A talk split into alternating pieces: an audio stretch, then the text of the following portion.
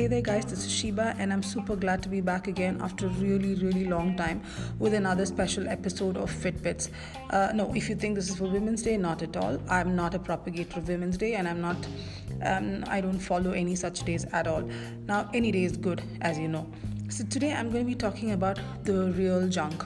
We all talk about junk food, we all talk about what's bad for our body, we all talk about what's bad for our mind.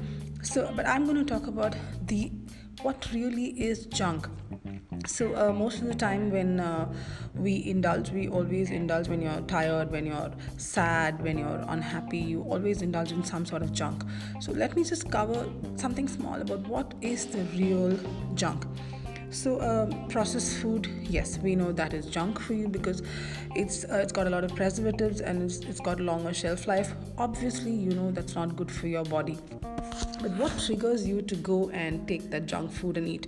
Have you ever thought of why do you indulge?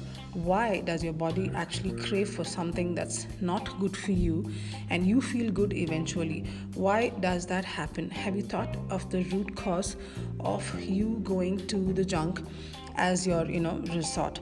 Um, let's look at the cause and nip it in the bud. That's what I'm going to talk about today. So, if you look at any any situation where you run towards your junk food, how, what does it happen and what exactly triggers it? So, the real junk, according to me, is in your mind. Your thoughts, the thoughts that you allow, the people that you're around with, uh, the people that you associate with, the energies that you expend, and also the energy that you allow to take space. Basically, these are the things that actually are the root causes for you to crave for something that's actually not good for your body. So, when you're already going through something that's not good for you, that's not making you happy, why would you go and take something that's again not happy and going to hurt yourself? So, whenever you have a real junk, that means a thought that's not good for you, why did this person do this to me? Why am I, you know, treated this way? Or why is this friend doing this to me? Whenever something like that happens i think you should go back and revisit that thought and see what is the real deal.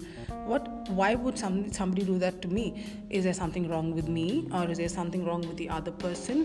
Where is the pattern and why is this happening? So if you nip that thought in the bud what happens is your body is not going to crave for something that's not necessary at all I have tried this many times. Of course, it's a very, very hard challenge. I'm not saying it's easy. Sometimes, when you go through a low phase, your body craves for something that is sweet, or your body craves for something that's very salty and you feel good when you have it once in a while it is great but when you do that very often and a long time it's really not good for you so and most often people or any of us tends to get into a, to a cycle which is very vicious and that gets into something like a depression.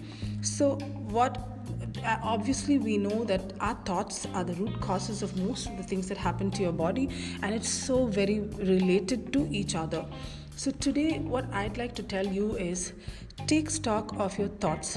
Take stock of the people around you who make you believe certain things. Are they really good for you?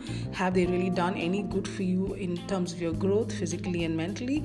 If not, just eradicate all those things. Clean up your life.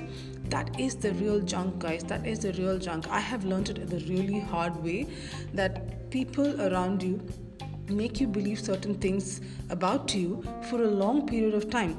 And then you realize that you know suddenly all of a sudden you realize that you know these people were not meant to exist in your life. So it's all it's very simple guys. And we tend to give a lot of importance to such things when um, it's really not necessary. What's important is clean your thoughts clean your eating habits and ultimately you will have a clean body and you will live a cleaner life. So this is uh, this is something really really important to me and i feel that this cleansing of your thoughts and cleansing of your premise in your life um, is so important and crucial in today's age. Um, i feel that when you start doing that ultimately your body is uh, feels much better and when your mind is free and clean your body is also free and clean uh, i urge all of you to try doing this first. Take stock of your thoughts and eliminate things that are not good for you. Don't hold on to things that have never served you any purpose. So um, that's it guys. I think this this topic is really close to me and i did want to convey it to everybody. I hope you all like it. Um, do write to me and tell me what you thought about it even though it's not um, a, a, very fitnessy topic. Um, please do write to me and let me know what you thought about it. Have a great day guys. Bye bye